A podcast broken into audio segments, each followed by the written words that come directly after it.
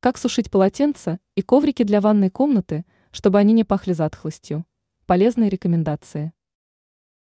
Если допускать ошибки в уходе за такими вещами, то они быстро станут слишком жесткими, начнут издавать неприятный запах.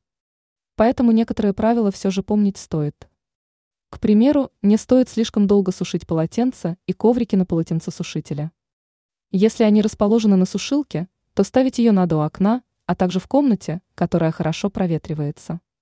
Кроме этого, не следует класть полотенца или коврики друг на друга, а также развешивать их слишком близко друг к другу. В этом случае сохнуть они будут в разы дольше. Как только полотенца высохнут, то следует их поутюжить, чтобы волокна стали мягче. Отдельно стоит подчеркнуть, что стирать коврик, который лежит в ванной комнате, надо как можно чаще. Желательно проводить эту процедуру хотя бы раз в неделю. При этом желательно раз в 1-2 года заменять его на новый. Ранее мы рассказывали, как правильно нужно стирать полотенца, чтобы они оставались мягкими.